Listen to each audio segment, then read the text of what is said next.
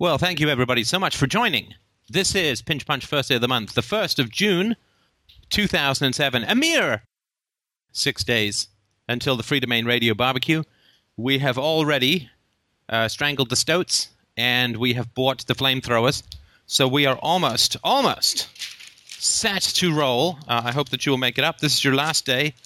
Um, if you want to eat at all, um, and uh, uh, you can uh, RSVP at amiando, A-M-I-N, A-M-I-A-N-D-O dot com forward slash Freedomain Radio.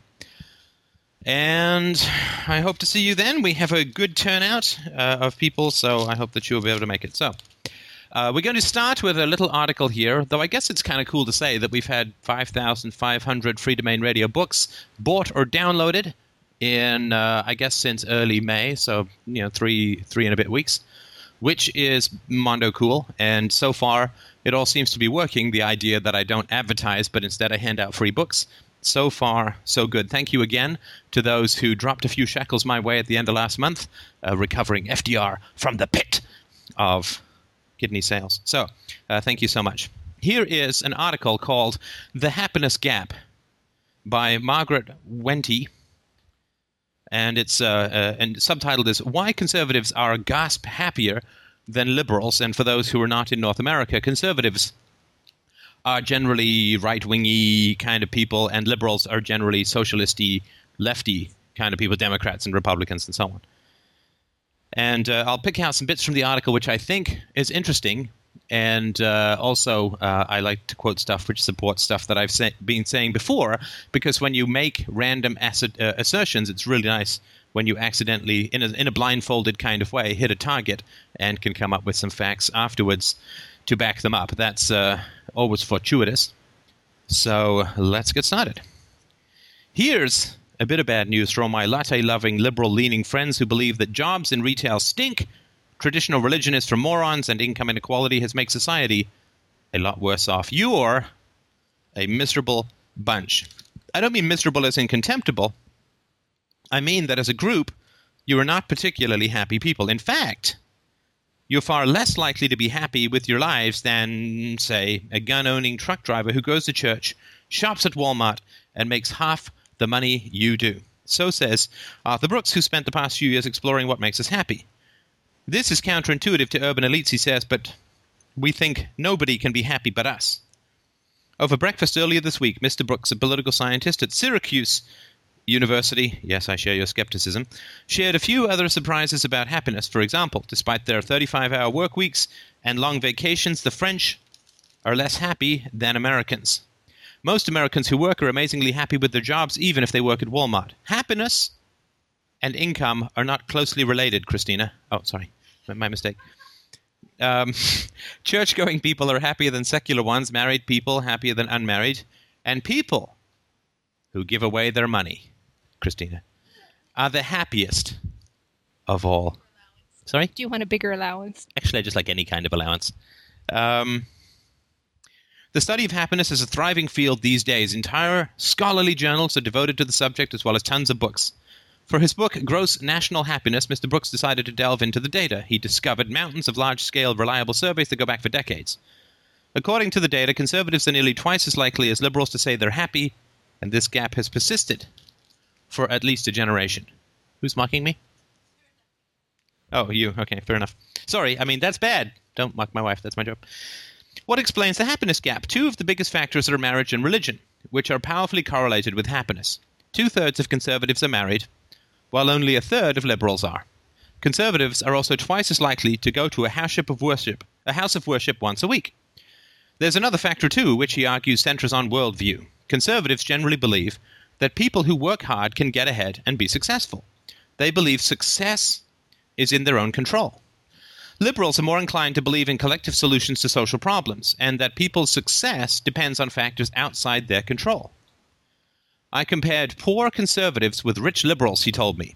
90% of poor conservatives say that hard work and perseverance, perseverance can overcome disadvantage, but only 65% of rich liberals believe that. So, blah blah blah. For example, liberals in both countries, uh, the US and Canada, believe income inequality is our biggest social problem. But Mr. Brooks argues that when you look at what actually affects people's happiness, it's not. What makes people miserable is the sense that they don't have equality of opportunity, he says. Or take the matter of work. You'd think, especially if you were a professor or a journalist, that sewer cleaners, cleaning ladies, and burger flippers would be unhappy with their jobs, but that's not the case. The data say that 89% of all people who work more than 10 hours a week are happy or very unhappy with their work, excluding internet philosophers who are lucky to work 10 hours a week. Uh, Rarely work more than 10 hours. I mean, we can skip over that part. The overwhelming majority of people who work like to work. The main reason is that it gives them a sense of achievement. Uh, blah, blah, blah. It turns out that your mother was right. Ah, wait, sorry, not my mother. Happiness has very little to do with materialistic stuff at all. It mostly comes, and I shudder to say these words, from family, faith, friends, and the dignity of work. There is a truth that Mr. Brooks thinks the urban elites ought to try to grasp. The majority of people are very happy with these yucky traditional values. They work very well. Who then are the unhappiness, unhappiest of them all? Look in the mirror, dear reader, for it may be you. Researchers have found that lifetime happiness is shaped like a U. It has a big sag in the middle. Statistically, the saddest year in a man's life is age 44. He tells me merrily, By then, your spouse has figured out that you're a bore you're not that fun, and you're not going to change. You have adolescents in the house, and you found that success and money aren't the same thing. For men, all these chickens come home to roost in their mid to late 40s. Women also have a middle aged slump, but they tend to suffer somewhat less. If you are 44, I have good news. Soon you will be 50, and things will start looking up. Happiness studies show that healthy people who are 70 are just as happy as people who are 20. By the end of breakfast, Mr. Brooks had explained why almost everything I believed when I was 20 was entirely wrong. Many of the things I thought would bring me happiness did not, and many of the things I despised, e.g., marriage, did. So, what now? Alas, I'm not religious. Is there any other way to increase my happiness? Yes, he tells me, be philanthropic. I think, does that mean join an orchestra? No.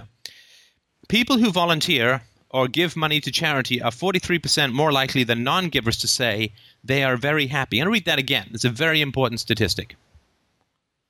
And again, it's just a statistic, who knows, right? But let's say that it's important. People who volunteer or give money to charity are 43% more likely than non givers to say they are very happy. Conservatives are more charitable than liberals, which is another reason why they're happier. And the more you give, the happier you get. In other words, merely, uh, money really can buy happiness after all, but only if you give it away. I just sort of wanted to mention that because I've, I've, and this is not to get you to donate. This is because you know it's the beginning of the month, so I'll lay off you all for a bit. But it's just so that you understand. I'm actually trying to uh, encourage happiness through this kind of stuff.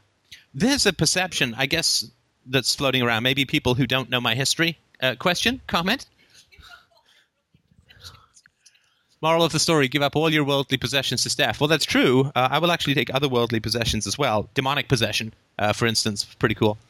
Um, but there's something that's interesting, and maybe it's from people who don't know as much about the history of, of FDR. But I mean, as you all know, I, I had a real job with a really fine income, which I sort of gave away three quarters of to start uh, FDR. And so, you know, it's funny because people sort of say, well, Steph asks for money, and therefore he's net positive from FDR. Uh, but of course, FDR is a huge charity for me, as it is to, uh, to other people. And I would say, given the income disparity that I accepted, nobody's given more money to FDR than I have, if that makes any sense. And this doesn't mean that I'm sacrificing and so on. It's just a reality that by giving away three quarters of my income, I gained an enormous amount of happiness, and that's uh, it's nice to see some of that those statistics uh, sort of out there. That and the people who donate say that it's the same kind of thing. Uh, because of course uh, money won't buy you happiness; it's a means to an end. But charity, uh, volunteering, and it doesn't have to be money. I mean, if you, it doesn't have to be FDR. Whatever you give to extravagantly, whether it's some other charity or you know you go and uh, become a candy striper at your local hospital, or you go and read uh, books for the blind, or whatever it is that you do, it just makes you happy. And uh, uh voluntarism, uh, charity, and so on, uh, the generosity of spirit, all the stuff that makes Ayn Rand creakily arise from her smoky grave and come and attempt to strangle us with accusations of altruism. Uh, those uh, things uh, make you happy. and uh, I'm not even going to try and put out a theory now as to why, but uh, I hope that that sort of makes some sense. I do find it very interesting, and I think that it's true, at least it's true in my experience, that the religious people are happier than the non religious people. I think that's true. Uh, I think, in, in my experience, uh, people who have uh some sort of faith um, in in something bigger or higher or larger than themselves uh, tend to be sort of happier than you know petty, annoying, materialistic, left wing socialist materialists. Uh, they're just materialists are annoying. Uh, they tend to be kind of stingy. Uh, they tend to, to be pretty deterministic. Uh, they tend to be pretty dour, as this sort of study tends to, to indicate. And again, you know, take it all with a grain of salt. Uh, the fact that it happens to mesh with my experience makes it completely true. No, I just all it means is that it meshes with my experience. And uh, the the reason for that, I mean, I would say, is that illusion is still better than nihilism, right? I mean, there's something so fundamentally nihilistic about that petty, annoying, socialistic left wing materialism. And at least there's some stuff, and I've got a sort of podcast and video in the works about this. It's on deck for the next week or two, which is a, a list of everything that religion gets right. And, and we've talked about some of this before, so I'll just touch on it briefly here. But we all know from the Miko system that we can ask questions of ourselves and get answers that are unexpected and incredibly wise. And religion gets that right. And religion links you into something that is larger than yourself, which, of course, is in fact your deep and true self metaphorically projected into the sky. But the petty, uh, lefty materialists don't even get anything like that. And they live this very sort of shallow, surface, annoying life. And so, to me, it would make sense that people who have a faith in a, in a kind of God end up being happier than those annoying communist materialists uh, who just seem to walk around with their jaws clenched almost as tight as their asses and uh, seem to be very negative when it comes to um, uh, you know pulling down values of any kind and also tend to be depressingly uh, the locus of control for a human being is is is not within themselves. At least the uh, religious people believe that you have a soul and you can choose, but a lot of the materialists go towards this economics as determinism, uh, uh, determinism as determinism, and so on, which strips a lot of the joy, beauty, and wonder out of human life that at least religion to some degree retains. Now, obviously, as a strong atheist, religion is a lie, but it's a nicer lie than the lie of lefty materialism, and I think that's one of the reasons why uh, these people are happier. I think, of course, that what we're trying to do is to capture some of the depth and power that is projected into religious fantasy and reclaim it for materialism. I mean, that's certainly been my goal to take the glories and some of the beauties of religion and some of the efficiencies of religion, which is you pray and you get uh, responses back, which is really the, the purpose and course of the uh, of the Miko system conversations, to reclaim that glory and beauty and take it out of illusion and put it back into a rational philosophy, I think, has certainly been one of my goals, and it's nice to see that there does seem to be some uh, validation of this uh, in general. And the last thing that I'll say is that the podcasts where I unabashedly rocket myself into the stratosphere of, of history and, and the big picture of what it is that we're doing, the grandeur of this philosophical conversation, and so on. The podcasts where I just, you know, let myself, let all restraints go free, cast all modesty to the wind, and talk about the glory and the power and the beauty of what it is that we're doing, the unprecedented nature of this conversation, that tends to be, or those tend to be the podcasts which most add the rocket fuel to people's jetpacks of joy. And when we take ourselves out of the pettiness of our daily life and we put ourselves, we plug ourselves into the broad sweep of history and the grand scheme and the grand journey and the grand destination of human thought, then we plug ourselves into something much larger than we are, and that elevates and it expi- inspires and it expands us and it makes us deeper and it makes us more brilliant and it makes us more powerful and it makes us happier because we overcome the pettiness of the everyday and plug ourselves into the grand electric arc of human thought, and that is a wonderful, wonderful thing. And that's something that religious people get much more easily than secular lefties do. Uh, so that to me would also make sense. I think that we can get a lot more joy than the religious people, of course, because grandeur plus truth is better than grandeur plus Jewish zombies. So uh, I would say that uh, this article is very interesting. It certainly conforms to a lot of my experience that uh, giving up money for the sake of truth and virtue and that which really means something in this world is uh, uh is a beautiful and wonderful and and inspiring and exciting thing, and that uh, just being sort of deterministic and materialistic means a net loss in joy, and uh, that certainly has been. Uh, my experience as well. So I just sort of wanted to put that out there. It's an interesting article. I'll post the link to it if I can find it on the board, but it's in um, the Globe and Mail for Saturday, May 31st, 2008 globeandmail.com, I think is the website. So I just wanted to uh, mention that up front, and uh, now you've had enough time uh, to come up with uh, questions, uh, comments, issues, problems, and so on. So I hope that you will ask them. Hi, Steph. Carl here. Hi, how are you doing? I'm good. How about you?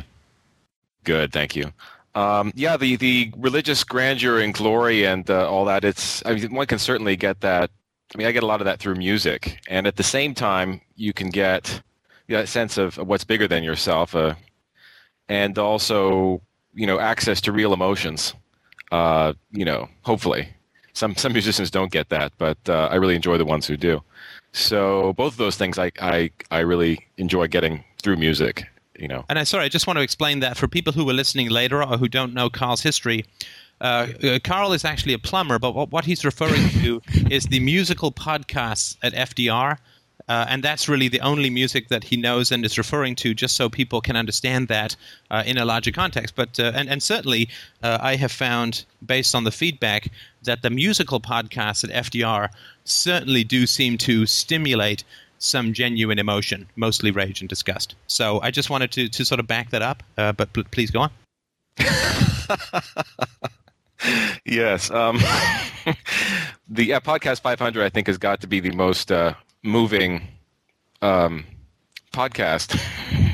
well, certainly, and uh, I think that it has, it, again, according to a number of reports that I've gotten from the field, it has actually it's not only moving to you, but it's also spontaneously called caused bowel movements in other people, sometimes in public, once on a bus and once in an elevator. So it certainly has the power of movement for sure.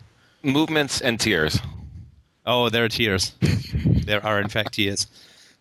So uh, and uh, yeah, I think you mentioned orchestra in there, but I've been uh, playing in orchestras for uh, most of my musical career, and uh, I'm finally, as some people know already, um, uh, taking a large break this summer, three or four months off of uh, orchestra playing. In, fact, any work at all. So um, I'm just going to be uh, just trying to clean out all of that dysfunction that gets thrown around between the conductor and players and between the different players. And I just, uh, you know, the best I can come up with is indifference when I'm, uh, you know, playing in orchestra. So except every once in a while there is that grandeur when you're part of something larger. That's when it's working. When you have a good conductor, a good piece, and uh, you know a great place to perform, then it can be just incredible. You're part of you are part of something larger than yourself, and you just kind of sit back and enjoy that while you're doing it. Actually, but that doesn't happen often enough to make it worth it. So, right, and as far as I understand it as well, you'll be working on Freedomain Radio, the musical, for most of the summer, right? Oh, absolutely, you, yeah. You, did you get my audition tape where I can do the entire chorus line with myself and three hand mirrors? Uh, well, I just I figured you know that that you that you Greg uh, M will Greg Vinson will write the uh, uh, music and you'll write the lyrics, and I'll just you know take the credit. So excellent, excellent. Well, that sounds uh, like a good FDR project. but um, so yeah, I'm I'm uh, going to be basically just relaxing this summer, but I'm you know I'm definitely very devoted to FDR. So I hope that whatever I'm doing is is I think is going to be good for the community. So uh, you know I I might be traveling around visiting some people or whatever. So excellent. And you can say I got into this philosophy side, and now I'm unemployed. Um, would you also right, like? going you know, money like experience as well. So uh, perhaps we could uh, take the touring band, right? Yeah, practical philosophy. Actually, you know, practical wisdom. Exactly. Oh, that reminds me. Uh, the book uh, Practical Anarchy uh, is is coming along very nicely. Uh, just just wanted everyone to know. Uh, it's not going to be a small tome. I can guarantee you that. I'm already at about thirty thousand words, which is uh, longer than Everyday Anarchy. But at least I have covered the first topic. So. which is an introduction of me. But anyway, so just wanted to mention that. Sorry, go ahead. No, I, I, think I think I'm pretty much done unless uh, you have any other questions about that. But uh, well, what oh, are your plans for the? Uh, what sorry, what are your plans for the summer? Well, basically, I, I decide I'm just really going to just start out, unplug the phones, uh, not Skype though, but uh, unplug the cell phone and the main phone, and just uh, wake up in the morning and, and say, you know, what do I want? and or what do I want to do? And of course, that ends up also being, of course, who do I want? So working on the relationships in my life and making sure that um, you know they're either good or gone. So, uh, but uh, so what you're basically saying is you're going to spend the summer trawling for man candy. Is that right? Oh, Steph. I understand. but uh, yeah, well, you know, uh, you got me there. Um, but um, now where was I? Boy, now I'm totally distracted. But uh, um, why? Did you see some man candy? Do you want to call me back in a few minutes? no, just in my in my mind's eye, that's all I can see now is just all this right. man candy. But Steph holding um, a pair of tires, slowly turning. Sorry, go on. that, well, should, actually, that should cure whatever image you have. So sorry. Well, I was picturing you wearing a thong, actually, but um, wow, I'm dressing up at the moment. but um, yeah, because it's funny because when I first posted at FDR, it was about a year ago, in fact, I started really getting the sense of freedom, uh, you know, just right around that my first anniversary of posting on the board, and uh, inspired, I think, a few days after uh, Greg M's deFOO as well. And um, I uh, let's see. So so I remember like I when I fir- I wrote my first post a year ago in May, and I and I I was gonna I was re- previewing it or something, and then I lost it because I was previewing it, trying to be perfect, making sure it looked okay, and blah blah blah and then I was just incredibly angry because I was I thought it was a good post, and uh, I was like upset, and I yelled in the mirror, "What do you want?" You know, like you idiot. and uh, but actually, that was exactly the question I need to start asking myself because I so often am doing what other people want and trying to make them feel good, and you know, being concerned about their anxiety and all that kind of stuff. So I've really been working on that, especially the last six months, but uh, you know, in that last year. So I feel like I'm now at a point where I just kind of uh, I've come to a point where I can just I can just pretty much do what I want, and at least for three or four months, and we'll see what happens. I, I think that's wonderful, and I also think that uh, I mean I've always got the sense from you, Carl, that you're a person who's capable of great affection and devotion. So I would definitely go into you know, if the relationship thing opens up for you at all, I would definitely go in with an extraordinary amount of confidence in the values, gifts, and treasures that you'll be able to bring to somebody else. Oh, thank you. Thank you. Christina's nodding and saying, "Can you teach some of that to Steph?" I'm not sure what that means.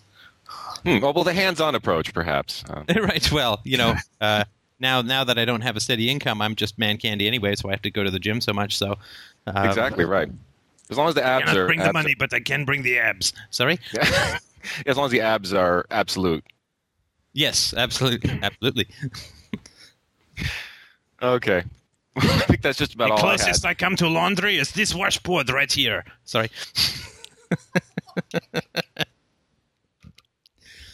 is there anything else that you wanted to talk about, or should we cut this short before it goes completely downhill?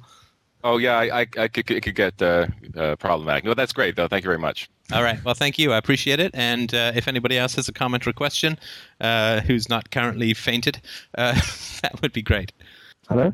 No? Hello. Hi. Hi. Hi. Um, I had a question for Christina, if that's okay. Uh, okay. Go ahead. around? yeah, let's just wow. switch. Hang on one sec.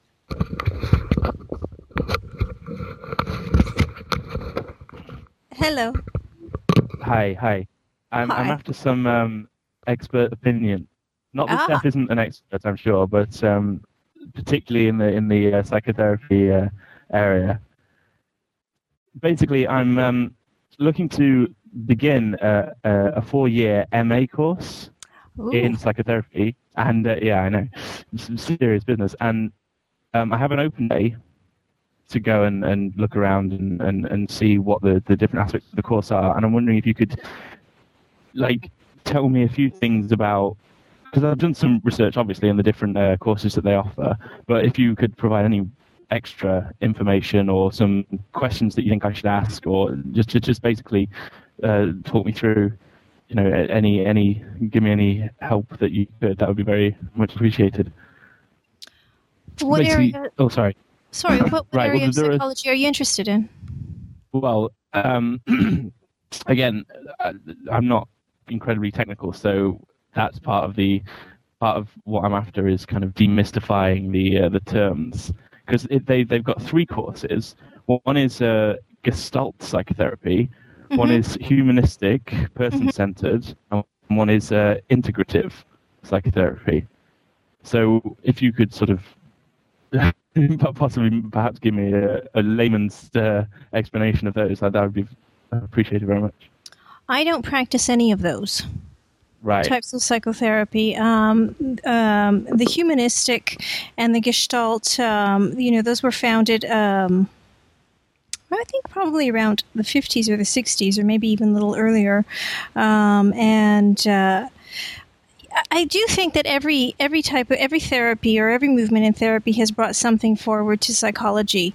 Um, a lot of therapists. It's it's interesting because I attended um, a, a, workshop a couple of years ago, and, and it was called "What Works in Psychotherapy," and and um, the authors of the book who were also running the workshop you know, did lots and lots of studies and examined very many different kinds of of uh, psychotherapy, and and uh, they also looked at outcome studies for the different types of therapy, and they they talked to different therapists in in uh, different fields, and essentially everybody you know everybody says, oh, I practice this kind of therapy, whether it's Gestalt right. or humanistic or or cognitive behavioral or interpersonal, or psychodynamic, what have you, and then when they get behind closed doors, they do a little bit of everything. So very right, few right. people are actually very true to their to their training. Okay. Um, I like I said, I don't know. I did a component on Gestalt therapy and a component on humanistic therapy. I didn't do anything on integrative psychotherapy, so I don't even know. I can't even speak to that at all. Um, but they're not my areas of interest, and I wouldn't be I wouldn't be the best person to answer any questions around on those two specific types of or three specific types of therapy. Okay, fair enough. Um, I mean, if if you were again to to to do an MA, you know, mm-hmm. four year course, I mean, what what sort of things would you need to know from them? You know, I mean, I've got questions of sort of what percentage of people complete the course. You know, uh, um, when do they go after that course? You know, is there a, a more direct route into um, becoming a therapist? You know, at what percentage of people convert and go straight into practicing therapy from the course and things like that. I mean, do you have? Do you, can you think of anything that I might have? Um, I assume that you have a, an undergraduate degree. Yes. Yes. In, is it in psychology? No, it's not. It's in um, economics. okay, so well, you're starting I, I from yeah. I just, I, I'm starting somewhat from scratch that's that. Well, that that's you know, I mean, I did have a woman in my program who had a, an undergraduate degree in, in English, and uh, she ended up at uh, you know at the end of our program winning the Distinguished uh, Students Award for you know for her work in psychology. So um, it really you know um, it doesn't I really. Got, I think I've yeah, I think I've got the um, abilities, so I'm, I'm right. not particularly worried on on that score. But yeah, I mean, it is somewhat of a um, switch, as you might say. Right, right, right. Um, I, was I think basically, I mean, you're you're going to need some courses with uh, some some theory and some um, some background, of course, in developmental psychology. You probably want to get some uh, some courses in personality and uh, human development, that kind of thing, um, and you know, I mean, I guess uh, when you're here, I don't. I assume that you're doing this in the UK. Yes. Yes. Yeah, here, um, in order to get into a graduate program in psychology, if you don't have an, any undergraduate training in psychology, you have to take some extra courses that will give you the basics. Um, so that you can get some of the fundamental principles underlining psychological theories. And then well, the programs, sorry, the, you, you, there's applied and there's and then there's um, there is research. So um, it depends on what you want to do. I mean, a program in clinical psychology uh, will teach you, like I said here, we had different components and, and we do internships. Um, I assume that there will be internships and, and uh, that kind of yeah. thing with you guys as well. It's been so long um, since I've been part of academia. well, yes. Um, well, one of the one of the issues that I possibly had was that it's a it's a part time course. Mm-hmm. So whether that will be. Oh, I mean, did I lose connection? No. Oh, sorry. No, did I? What? No, no, So sorry. So I'm, Hello I'm, there. Sorry about that. I lost the connection. The last thing I heard you say was that it's a part-time course you're taking. Yes, yes, yes, yes. It's a part-time course. So, and um, adding it up, um, it it's, it's something along the lines of a um, wait one so something along the lines of um, 30 to 40 total days of teaching. So one thing that slightly concerns me is whether it's a, a, a proper course or not. So it's so it's about 40 days a year of presumably face time with um, trained therapists. It says that it's it's an accredited course, Right. I was just gonna. I was just gonna mention that you got to if you if you if you want to become licensed again here in North America, you need to attend uh, a university that is uh, accredited by the American or the Canadian Psychological Association, um, so that you can then pursue your registration. And I, I, would assume that in in England or the UK that you would want to pursue uh, your career in an accredited university. Well, right. um, whether this is a good or, or bad issue, the the, the um, university it's there is no um, governmental accreditation, but it's it's an accredited member of something called the uh, United Kingdom Council for Psychotherapy. So oh, there's no kind of Right, right, right. Now, I mean, I don't know. I mean, here we have we have uh, bodies of uh, that regulate psychological practice, and I'm not I'm not governed by by there isn't anything. There's no governmental um, uh, authority here, but it's the College of Psychologists of Ontario uh, that will issue the license, and um, they will require the applicants to have uh, their education from an accredited university. So if you want to get registered with a with a psychology organization, you would look into the um, the university's accreditation with the psychological association in your in your district. Yes, yeah, and I, I think that's what this I think that's what this is. So, th- but basically, yeah, I mean, obviously, I'm going to find out more on the open day, but mm-hmm. I'm just um, I, I don't want to get taken by a kind of fly by night situation. Right, right, right. I, I, I looked. One thing that concerned me again. I looked um, at the, the, the people that they um, have trained in the past, and I think one of them was something um, had a, had a practice that that um, said that they they practiced uh, hypnotherapy, mm-hmm. which concerned me slightly because I'm not I'm not sure if whether that is as um, what's the word? I don't know whether that is works or not. There is um, there is a growing literature and and uh, treatment uh, with with hypnotherapy. It is a type of psychotherapy or a type of therapy or a type of treatment module. Um, some people are strictly hypnotherapists. Some people uh, do some hypnotherapy along with the like I said, everybody does sort of eclectic kinds of work. So some people might yeah, do yeah, some yeah. hypnotherapy along with their other types of therapy. Um, I I worked with. Um, he was the uh, the director of the psychology program at one of the hospitals that I was at, and he was uh, he did hypnotherapy. Um, he did it for a period of time in his career, and then he moved on to different things as he found different interests. So, you know, it worked. Uh, he had some success with it, and then he moved on to other areas. Well, um, yeah. Well, thank you. Thank you for your help. Anyway, I'll. Um, You're very welcome. I'll. Good luck. Oh, good. Yeah, thank you very much. I'll let um, someone else have a have a go okay. at uh, talk about your stuff now. Thank you. Bye. Great. Bye bye. I also just wanted to mention to those who become interested in therapy through Freedomain Radio through the Ask a Therapist series that the amount of voluntary tax, which is in fact involuntary, that Freedomain Radio charges on a per hourly basis for your clients is very reasonable. So uh, we'll just uh, get you a letter out about that. Don't I'll, um, I'll, I'll, wear a I'll, I'll wear a t-shirt as I practice.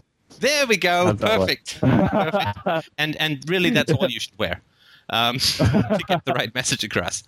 Well, thanks, and right, do keep right. us posted. Best of luck with it uh, for sure. I mean, a key thing, of course, is can you can you bill insurance companies, right? If you come out and you're accredited to the point where you can legitimately bill insurance companies, that's a big differentiator. So I'd well, it's the sure it's that. the um, it's the NHS over here. It's all uh, socialized medicine. Well, so that's true, but I'm that doesn't sure mean that everyone. Train. Yeah, it doesn't mean that everyone can set themselves up and bill the NHS, though, right? I mean, I can't sort of say, "Hey, I'm a therapist" because I put the word "therapist" on my business card, and therefore I can bill the NHS. So I just yeah. make sure that you can get into that system for sure. Right, and well, well, yeah. Hmm. Will will that? No, I suppose. Sorry, I'm thinking to myself of the hypocrisy issues involved. Oh, don't sweat that. I mean, if you can do stuff to help people uh, uh, live well, a more rational and healthy life and be better parents, uh, you know, who, who, cares? I mean, can't that's, control yeah, that. Can't be a therapist without it. So I wouldn't care. I wouldn't worry about that myself. Right, right, right. That's that. That is the that's the point. After all, isn't it? Helping people. You know, I mean, they take your money. Uh, I don't know that they should take your profession and your peace of mind as well. Right. Of course. Of course. Okay. Well, thank you. Thank you, both of you. You're very welcome and keep us posted. And uh, now we do have another space on deck for anybody else who has a comment or a question or issue or problem or just mad praise for my haircut. It's completely up to you. Alrighty, I got a question. Can I be heard? Uh, sure. All right, uh, private property. Um, I, was, I just got done reading a book called What is Property? By Pierre Joseph Proudhon. Um, for people, I, I, guess everybody knows who he is. Nobody doesn't know who he is. He was a 19th century anarchist. Um, he he wrote this book and he created this uh, like a dichotomy of property. Um, hello. Hi. Oh, okay. I thought I cut off there, uh, but he uh, he he said that uh, there's two kinds of property. There's there's proprietorship, and there's uh, possessions. And what he meant what he meant by proprietorship was, uh, I guess, state property. And what he meant by possessions was pretty much what, what a market anarchist would, would interpret as property, uh, the kind of the fruits of your labor. Uh, but he also kind of threw in there that um, you don't have any right to charge usury or rent um, or, or, or, inheritance or anything like that on your on your personal possessions. Uh, likewise, he he he tried to distinguish uh, what can be a possession and what can't be a possession. Uh, anything that, that they would classify as a means of production uh, could not be a, a personal possession. So I'm thinking like, okay, what if what if I have a truck that's mine? Uh, could somebody technically come and you know take my truck if they claim it as a means of production? I mean, do I have a well? Right I'm sorry, I uh, and I know this is the property is theft guy, but I mean, just just saying stuff doesn't prove it, right? So, for instance, why why is it wrong to charge usury? What's his argument for that? Uh, his argument is that um, w- w- what happens is you uh, somebody else is making use of the property. Uh, to him, uh, whoever else is laboring with that property is giving it value and you're just kind of uh, siphoning siphoning off the value uh, that the other person is putting on it. It's a really it's a really strange argument. I'm just well, sorry, just, it's not that strange. It's it's the Marxist argument, which is that the creator of the factory and the person who has deferred his spending in order to accumulate the capital to invest in the uh, fixed equipment in the factory, that the capitalist is not adding anything to the equation by providing the worker with a factory, but is instead uh, by paying the worker less than what the worker is producing is parasitical. Uh, that's a standard Marxist argument, and Proudhon is certainly in that category. Right. Uh, though I wouldn't, reading Proudhon, I wouldn't really classify him as that hardcore of a Marxist uh, because he he also made some arguments that are not exactly Marxist. I mean, this guy, it, it, it the book seems like a whole contradiction to me. I mean, uh, he says one thing and then he says the other. I just, I guess I'm asking like, what is? I know the economic arguments, uh, the efficiency arguments, um, to to take that down. But what is the, I guess the the good uh, uh argument for morality on that, um, especially the possessions thing, and why we can't charge the usury or or rent out our, our stuff. Yeah, I mean the the usury argument. Uh, I mean, there's two approaches that I would take, and usury is uh, something that just means lending out money uh, and charging interest uh, primarily, although it can mean goods, but mostly it means capital. Uh, usury was banned throughout the Dark Ages and the Middle Ages because there was a Catholic ban on on usury. It was considered to be theft uh, because, well, for a variety of reasons, but primarily because uh, the economy was stagnant, and so people. Oh, it went all kinds of quiet there. Hello. Uh, I'm still here. Are you, okay, good. Um, I'm here.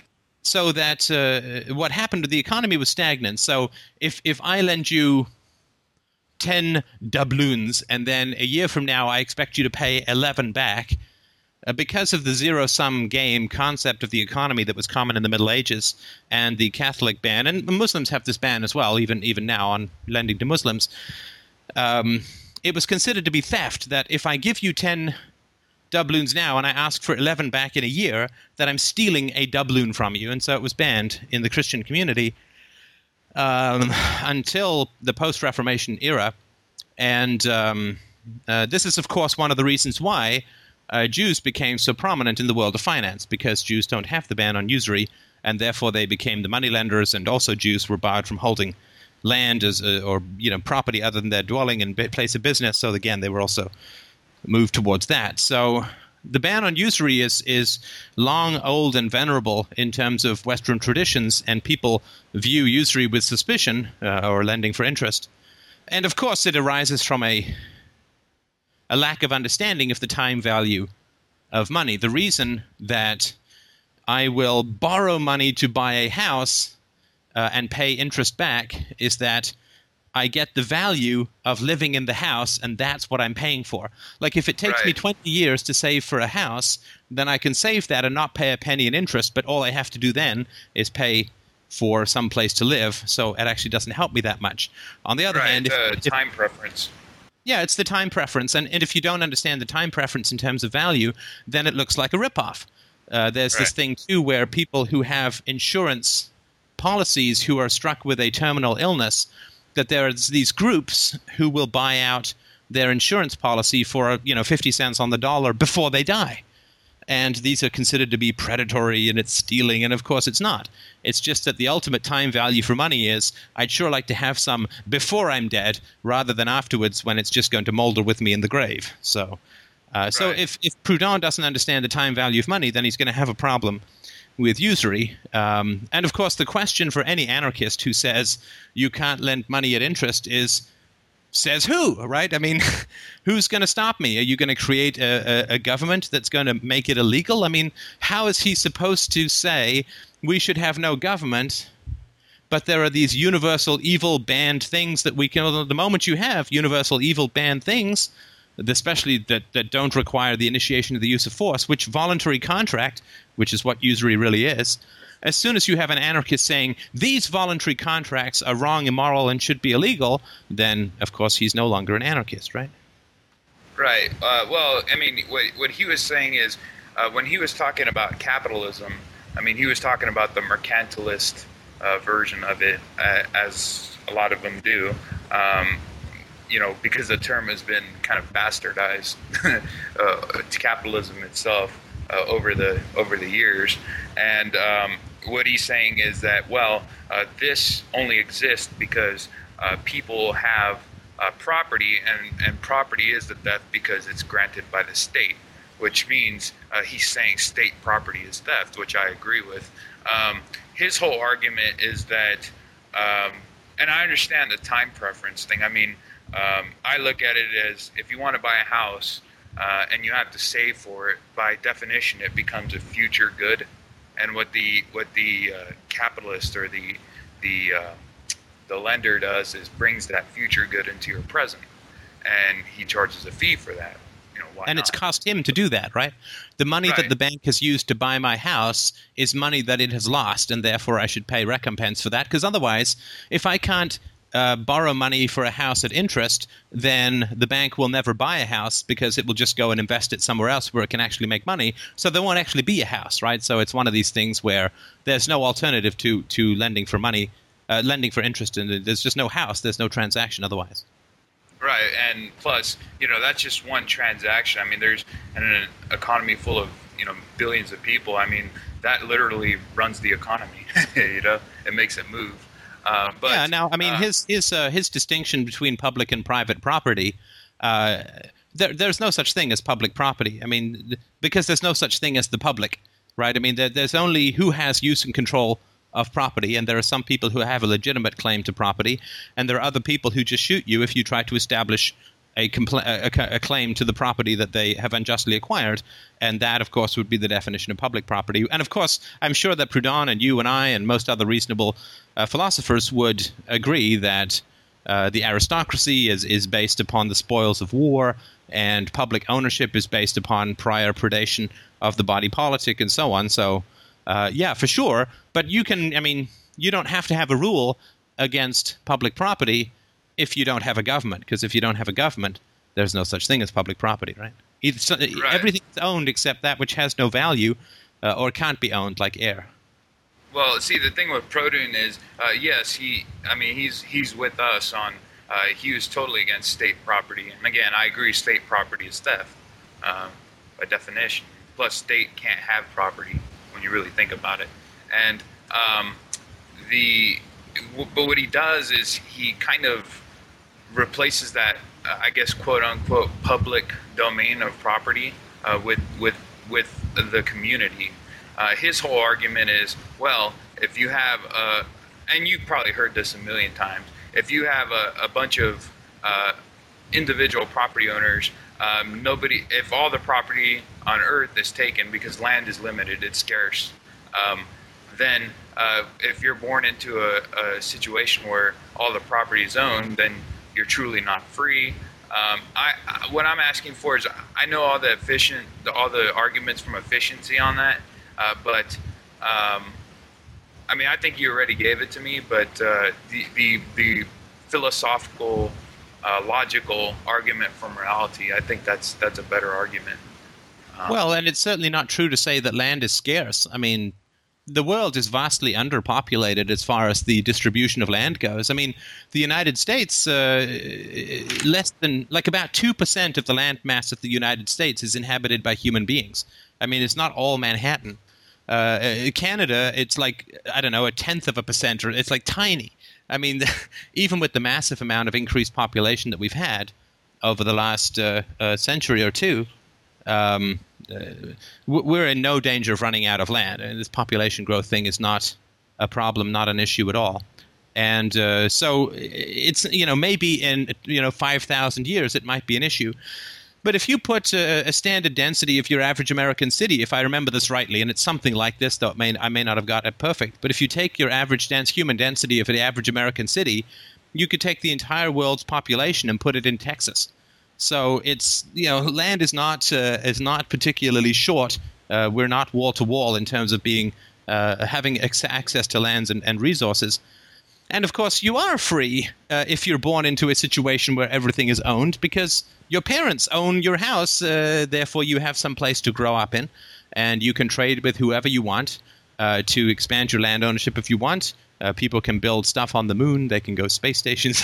they can build new islands if they want. Uh, I mean, there's there's no. I don't think that there's any particular issue to say. Well, if everything's owned, then nobody's free, because that's a situation.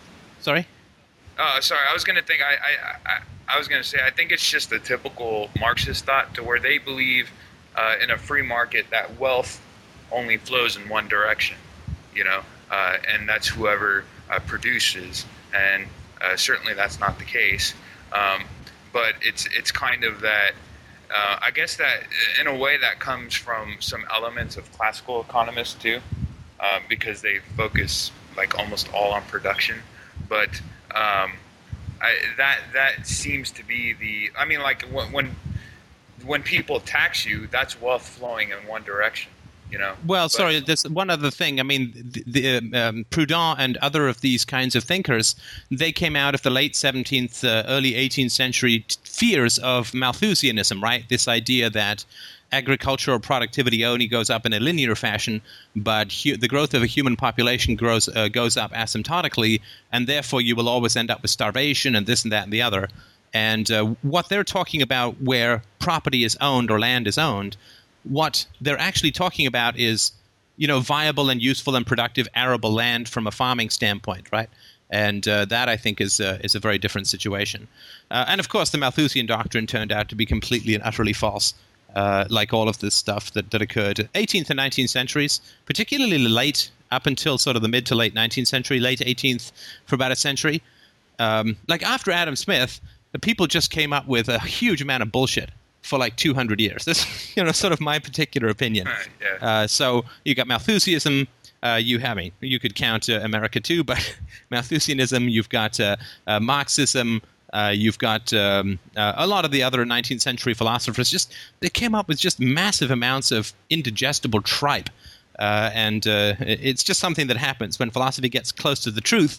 What happens is a huge bunch of a bunch of reactionary forces come swarming out of the woodwork to cloud up the muck, and we've certainly cloud up the the clearing air. Right, we've certainly seen that uh, quite a bit around what we do as well. So I'm sorry to interrupt. Well, but, yeah, no, that's that's that's perfectly correct because um, it's like there's a lot of things in the economy that's unseen, you know, that's kind of invisible, and I mean, if you, if you're the labor and you don't, if you're the labor and you just go clock in and do your job and earn your wages, I mean, you don't really see what the what the capitalist does. You know, um, that he he in fact he and the demand and society is the reason you have your job. You know, they, it's just it's all that invisible stuff that they don't see, and I think that's what I think that's what brings up all this. Um, well, like you said, bullshit. Well, they but they do see it, right? I mean, they they do see it. Even the even the workers who resent. Everybody wants to get paid more. Everybody thinks they're undervalued. That's a, just a natural uh, piece of. I mean, sure, Bill Gates feels that he should get ten cents more a month. I don't know, but. But everybody feels underpaid. That's just natural. That's inevitable because we have a deeper sense of our own worth and value than other people do. But um, uh, oh yeah, I mean the workers uh, they completely understand the value that the capitalist is bringing to them. Uh, the reason that we know that is because they're not sitting there saying, well, screw this, I'm going to make my own factory. Right? I mean, so of course they understand the value that the capitalist is bringing to bear. Uh, if they say, well, if I move my hand back and forth like this. If a capitalist inserts a machine into my grip, then I make a lot of money. But they, they say, well, it's the muscle movement that makes so much money. It's like, well, why don't they just stand by their bed in the morning and do that and see how much money they make, right? Well, prior to webcams, right. not so much, right? So what, what, I, what I was talking about is uh, like if somebody if somebody works in retail and they make like eight bucks an hour, I mean, they see if the store is selling well, uh, they see all these thousands of dollars coming in right, through the cash registers and whatnot, and they're getting paid eight dollars an hour. And a lot of them think, uh, you know, where we're getting all this wealth coming in. I mean, where's it all going? Why are we only getting paid eight dollars an hour? Um, well, yeah. Why? What they do is they look across the floor, like if you're a waiter and you're working in a restaurant that's making thousands of dollars a day, and you look at the other waiters and you say, well, without us, there'd be no restaurant, so we should make more money. But that's, of course, a fallacy because the question isn't right. whether if there were no such thing as waiters, the question is, how replaceable is your skill set? That's really all it comes down to. How much in demand is your skill set, and how replaceable is it, right? So there's only one Brad Pitt, which is why he can make twenty million dollars a film, or George, uh, George Clooney or Tom Cruise. I mean, their skill set is not replaceable, and it's in high demand. Uh, or if you look at the other end of the spectrum, my skill set is not replaceable, but my demand is not quite as high. Um, so, uh, so this just a, a matter of of, of understanding uh, the economics of it. The question isn't well, sure, if there were no waiters, there'd be no restaurants, I guess. Although I guess you could have drive-throughs, but the reality is that the waiters are eminently replaceable because anybody with legs, arms, and a basic grasp of English can be a waiter and uh, get all of the considerable tax benefits of tipping. So, uh, so that's just something they don't. They look at. They say, well, if if you take this cog out of the machine, the entire machine doesn't work, and therefore we should get more money. But uh, the question is, can you get another cog for two bucks, right? and that's sort of the case. They, they, they tend to uh, not look strongly on human capital too, um, and uh, they totally reject the the division of labor on top of that. So, I mean, um, but yeah, that's basically what I wanted to ask. I just want to um, see what you thought about the the whole Proudhon thing. Um, but I'm pretty much done. All right. Well, thank you. It's uh, interesting and nice. Uh, I was like doing a bit of the old economics. So um, thanks. And if anybody else has uh, questions, issues, comments, problems, mad rank praise. Okay, so 1078, tension part two. Uh huh.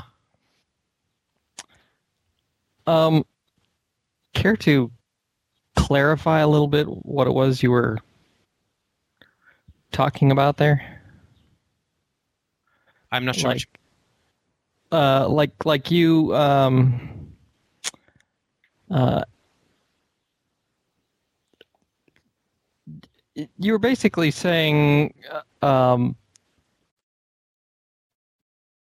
that we're sort of waiting around. We're supposed to wait around for something. Um, I'm And sorry, you I'm- have to be a bit more clear than that. I know that I, I know that I went into more detail than that. So uh, uh, you could be a little more clear about what you're asking. well, like uh, I'm not sure if you were speaking specifically about um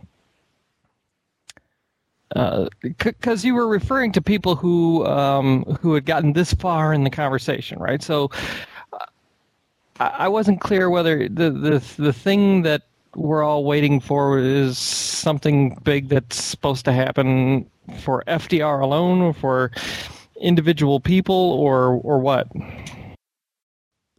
Well, why don't we start with how you felt when you listened to uh, the podcast? Um, Because I you sound you sound irritated to me, right? That does that's just sort of my my thought on it. But uh, No, that's that's um that's that's uh, that's that's pretty fair, I guess. Um, more more um, I don't know, more more frustrated than irritated, I guess would probably be a better way to put it because. I remember you doing something like this back in the uh, in the 900s as well, and every every time it um, it just leaves me sort of like okay well what right um well, you you realize that you're you're you're trying to irritate me too, right? I mean, maybe you don't, right? But and think that's not a criticism. I'm just sort of pointing it out, right? Because you're giving extraordinarily vague criticisms that can't be answered, right? okay that that's true that's true Right. So so it's like there's something weird about it. We're supposed to wait for what? I don't understand. Answer that. I'm like, uh, okay I don't know. I mean, yeah right? that's, so your your right. irritation is unprocessed, and you're trying to make me because I feel irritated, and I think that's why. And it doesn't mean that that you know there's anything wrong. That's just my, my experience, right? right right Like if I've if I've said something that's incorrect or inconsistent, then you can point it out, and we can figure out why, and so on. Um, but just saying, you know, this left me frustrated because it was so vague. It, this I don't know what what to do with that. If that makes sense. Right, right, right. Well, yeah, that's sort of how I felt after 1078. I didn't know what to do with it. Well, you said he said, um, "Wait for it. You've been in it for two years. Um, it's gonna come." And I was a little bit confused too with what it yeah, is. it's right around the corner. There's, you know, the vibrations in the water and on the glass of your, you know, the glass of water in, on your dashboard and all of that. And it's like, oh, okay. Okay, what? All right. Well, what uh, what did you think that the uh, the central issue that I was addressing with tensions part one and two? What did you think the what what do you think that the tension in the community? How how was I uh, categorizing that, or or or yeah? How how was I like? What was the source of that, in my opinion? The source of the tension? Yeah. in your opinion? Right, because because if, if, if that's not clear to you, then what's coming in terms of the breakthrough won't make much sense, right? And, and anybody who's listened to it, feel free to join in, and I'm sure it's a useful thing to talk about. But but what was the source of the tension that I identified in my endless rambling, long-winded kind of way? Oh, I, I can't recall. Well, yeah, because then if you don't know what the illness is, then the the sort of diagnosis and cure won't make any sense, right? Right. That's fair. And th- that doesn't mean that. I mean, that just means that maybe I was completely confusing. But um, does anybody who, who's heard it? Anybody want to take a random stab? Anyone? Class. well, the uh, the issue, as far as I recall, the um, the issue that I was talking about was that uh, uh, uh people were feeling tense because it was so easy to communicate FDR stuff that it was bringing their relationships into uh, a, into a kind of scary focus, if that makes sense.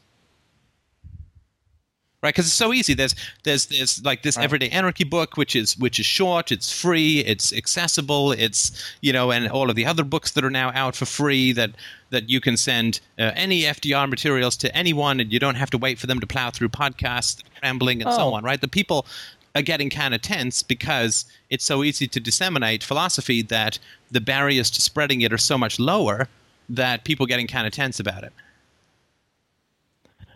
Tense uh, because the barriers are lower so uh, because of their because of their own personal relationships. Well, yeah. I mean, the, the, the excuse is to talk to people about philosophy or about anarchism or about whatever, right? uh, the excuses are kind of lower. Like we have a proof for anarchy, right? Which I think is pretty good. And, you know, there's a video on it that I think is like 19 minutes long. This is not a hugely demanding thing to, to ask someone to say, look at this free video where somebody steps through the proof for anarchy, which seems pretty airtight to me, right? Or listen to this two hour free book that's entertainingly read and is good, good audio quality, or you can get a free PDF and print it out if you want. Uh, this book, which talks about opens up at least the possibility that we have an ambivalent relationship with anarchy because we treasure it so much in our personal life and fear it so much politically. Uh, isn't that a good place to begin a discussion, right? So the fact that there's end user consumable, self contained arguments that are very powerful that are available for the first time for free from FDR is making people kind of tense, I think, right? Yeah, that's a good point, and that explains my confusion why I didn't quite remember what you thought the source was because it has no relevance to me. Uh, righty. It's not that it has no relevance to you. Well, uh, I mean, in the sense that uh, I don't really have any personal relationships to be concerned about handing this stuff out to. Oh, Greg. Right. Oh, Greg. Oh, Greg.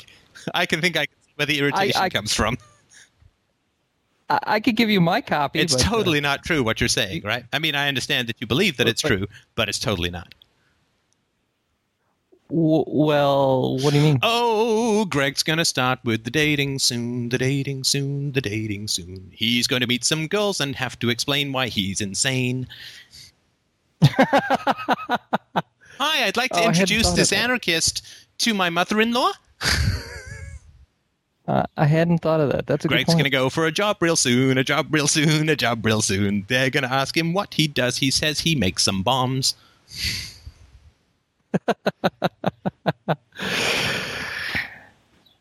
I suppose. I suppose. I suppose that's well, that's very generous of you, Greg. okay, I'll give you that. Well, I mean, as you call it. well, I don't see why. Well, I don't see why I would even bother bringing this up with an employer. Uh, you not? I mean, don't you know that people Google you? If they Google me, um, i mean, I faced this. I faced it. this like two years ago, right? I mm-hmm. faced this like two years ago, right? Yeah, sure, but the kind of jobs that I'm going to be applying for, they're not going to Google me. Oh, Greg has a, got a crystal ball, a crystal ball, a crystal ball. Greg's got a crystal ball. He's going to sit and break it. Okay. And even if we throw out the job thing, which I don't right. think that we can guaranteedly do, but uh, because they're going to ask you, what have you been doing for the past? I mean, a job interview is going to say, what have you been up to since your resume ended in a black, smoky void of anarchism a year ago? And I'm going to say I've been uh, enjoying myself. Right. And what have you been enjoying yourself with? Oh, lots of things. Thank you for trying. But clearly he's been a drug mule, and I'm not sure that we want to hire him. right. Right, right, right. Sure. And there's still the dating thing, right? At some point, you're going to have to say, uh, although I don't have a beard, big bushy eyebrows like Arkansas ditch rats, uh, and I'm not throwing any bombs, I am, in fact, an A. Right. Right. No, that's fair. And um, I mean that I'm already kind of um, getting prepared for. So uh, you're a intelligent fellow, right? I think that we've established that. Um, so why wouldn't you notice that?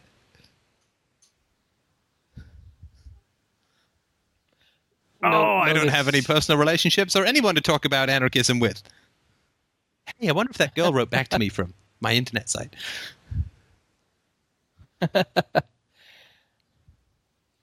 and the girl that you're interested in, or who's interested in you, or mutually interested in each other's uh, aspects, uh, this girl is uh, got a nice family, and uh, you know, so it's more than just anarchism, right?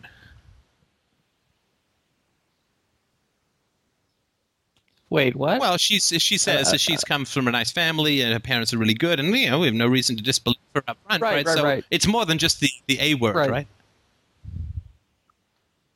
but uh, I'm not sure. I'm not sure the connection you're trying Well, I mean, we have some Yeah. pretty specific theories about families, right?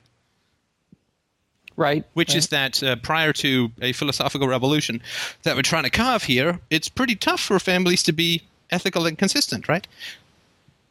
yeah, yeah, that's true. So uh, I think that um, you say, well, I'm not going to have, have to live this double world because I don't have to live this double life because I have no other life, right? But but it's not true, right?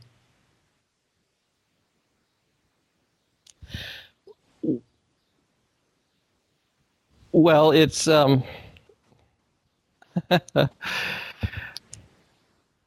it's on the verge of being not true. Yeah. Oh well, if it's on the verge, then nobody ever worries about that, right?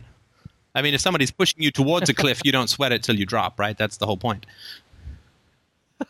So yeah, I think you're right. That's nope. Good point. Good point. Nope, definitely a good point.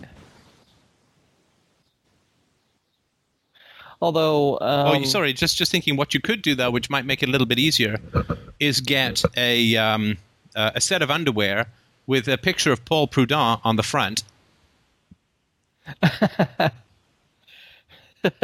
and she'll say, "Who's that?" Funny, you should ask. My penis is an anarchist. you know that would be the way that you would approach it. That could be uh, could be helpful. And then, of course, you could you know get a huge fake mustache and put it on your penis, something like that. Uh, so a conversation piece that could lead you into it more gently, so to speak.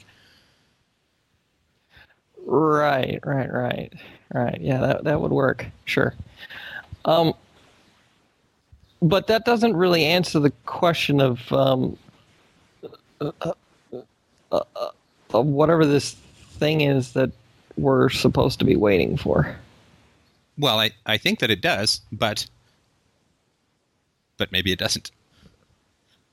Really? Well, the thing that we're waiting, I mean, if the tension comes from a fear of talking about philosophy with other people, which is still very strong in the board, right? In the community as a whole. That's I mean, true. I am everybody's secret slut mistress from hell, right?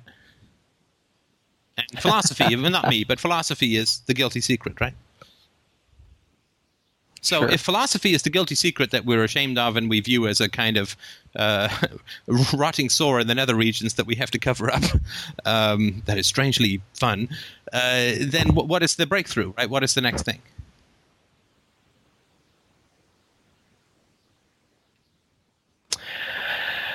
Um, that would be to not cover it up, right? Well, that would be the action, but what would be the psychological breakthrough? Well, not to desire to cover Right. up. Right. So instead of hiding under uh, uh, under bushes when the uh, stampede of the general cultural livestock comes thundering past, right? Instead of dodging out of the way and hoping not to get trampled, what happens is we we mount up on the steed of philosophy and we round those cattle cattle up and we hurt them where we want them to go, right?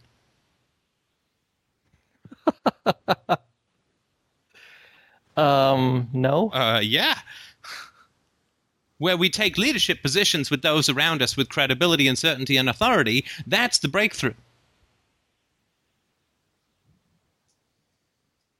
I'm not going to hide anymore. Damn it, this is what I'm proud of. This is what I'm excited about. This is what I'm thrilled about. And your Oh, sure. hostility and fear, I can certainly accept and I can understand, but I'm not going to let it stop me. In fact, I'm only going to help it help me spur on, spur me on, right?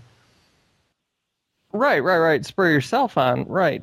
Absolutely. But whether people follow behind you like sheep or cattle is um I, I mean that's that's um that's kind of uh, that that that's sort of antithetical to what we're trying to achieve, right? I mean, people shouldn't be sheep or cattle. They should be independent. They should But they're not, right? But they're not, and and there's a social vacuum because historical answers, you know, patriotism, uh, the state, uh, to some degree, the family, and in particular.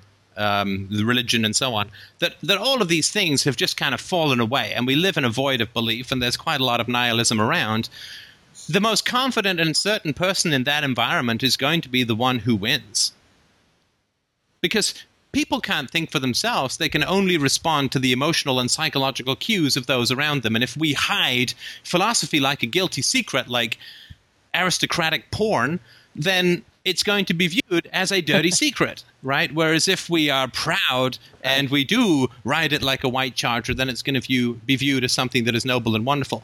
People will only see what we love as we see it and if we look at it through their eyes with skepticism and horror and fear and indifference and it's crazy and it's you know whatever right then that's how they're going to see it right but if we match perspectives with them with certainty and confidence theirs will crumble for sure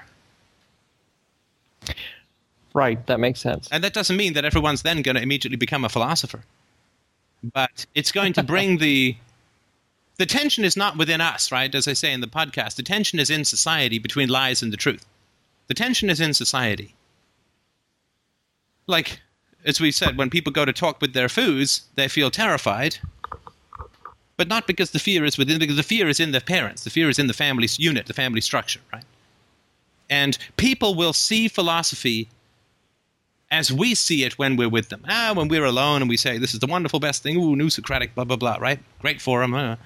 Then that's wonderful, but so we're preaching to the choir, right? But when we go out into the world, if we say, oh, philosophy is the most absolutely essential, important, extreme, exciting, wild, challenging thing that I've ever experienced, and if we don't downgrade what it is that we love in the world as a whole, in the world at large, then they will believe what we believe because they don't think for themselves.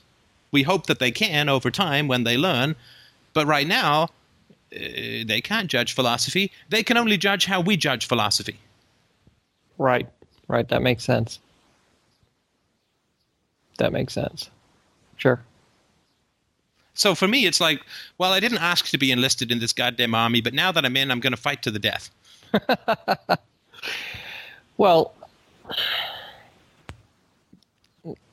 is that really um, reasonable though? I mean, I mean, in in one sense, you sort of did ask, right? Me? God no. I didn't ask. I mean, for myself. I mean, it doesn't mean I don't love it, but I sure as hell didn't sit there and say, "Hey, you know, it'd be really great if I just get complete. I feel completely fall head over heels in love with philosophy, and uh, it causes me all of these stress and changes and can't have a real job. And you know and and the crazy talk thing where I just like hey you know it'd be great if I stayed awake for 18 months pretty much. And uh, uh, and ended up feeling like I was going to go insane and ended up coming up with the most beautiful sanity that could be imagined. And I mean that's just like I didn't sit there and pray for that or want that when I was younger. I'm very glad that it happened but uh, I was just writing about this in, in the book that for me it wasn't like I didn't leap onto the shore with the courage of a fish wanting to evolve. It was just like philosophy. I just bit bit down on a worm and the hook yanked me out of the water, sort of like that. But given that that's what it is, I'm not. I'm gonna you know if I'm enlisted into this army, if I got drafted into this uh, to to a large degree when I was younger and more recently against my will. Okay, well if I'm in, if I'm drafted, I'm sure as hell not going to put down my weapon. Right, right, right. Okay. And from a cost benefit standpoint, if you don't get the beauty and joy of philosophy, which very few of us get, if any, before we are quite a ways down the road, from a cost benefit standpoint, it's just mental. I mean, nobody would choose this. right, right. That's that's that's for sure. But then that's that's I mean but we show the joy, right? Because if people can't see the joy, then they won't understand why we do it, right? Right, right, right, right. So if we only show the fear and the alienation and the, the, the differences and the the problems and the tension, and then people are like, well, that's just masochistic, isn't it? Right?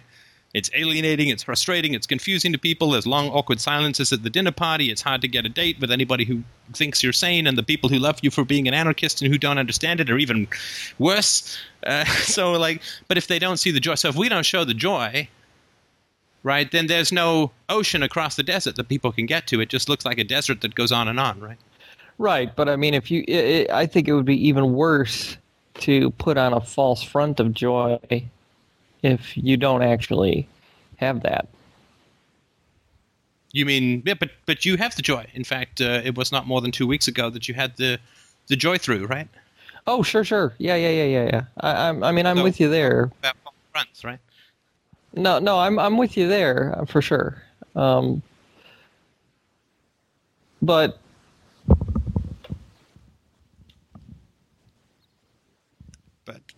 no, I'm not sure what I'm trying but, to say.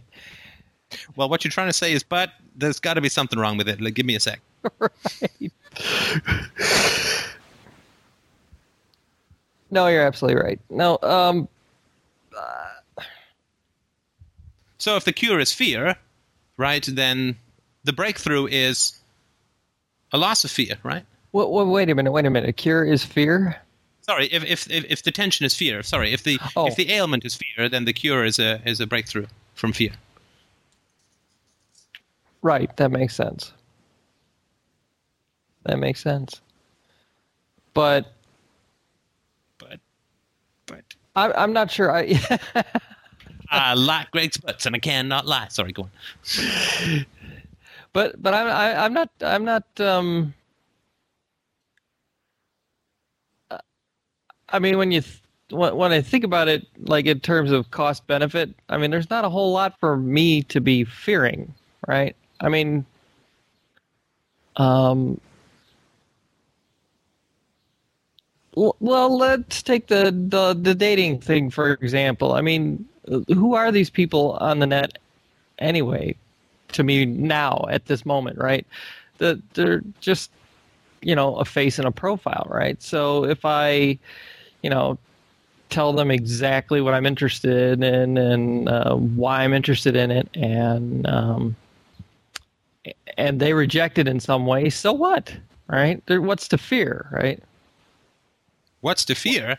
What's to fear? Oh, oh, don't make me come over there. you know, I'm going to see you in less than a week. I can't smack you upside the head. so we've gone from a year of I'm terrified to date to what's to fear? oh, Greg! Ah, aneurysm! Oh, I'm flopping around like a fish on the bottom of a boat.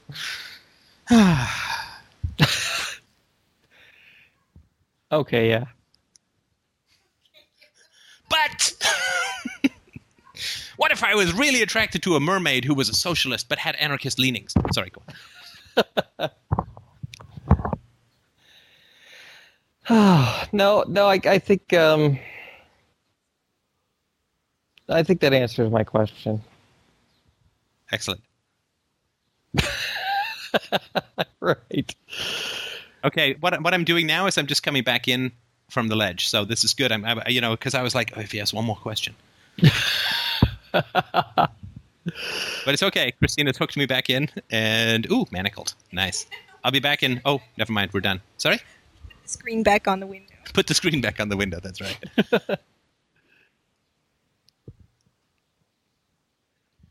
uh, any other questions? No, that was it. It was basically just uh, disgruntlement over 1078. Excellent. And uh, you gruntled? Um, much Have more. you been disgruntled? Uh, much more gruntled than I was before. Excellent. We have grunted. Excellent. Okay. Well, thank you very much. And uh, if anybody else had any other questions, I uh, oh thanks again to Greg. Greg, um, he's so dreamy uh, that um, uh, he, I really do appreciate the. We've got a lot of positive feedback from the dual video thing uh, because it's a nice distraction from me digging in my ear with a fork or a chopstick to see somebody else talking. So uh, thanks again. And if you do have a listener convo, uh, please uh, get yourself a hold of a webcam. They're like thirty bucks. And uh, it would be great. We can do this ooVoo, O-O-V-O-O dot com. You can install the client, and we can do actually up to six calls, a six-way calls.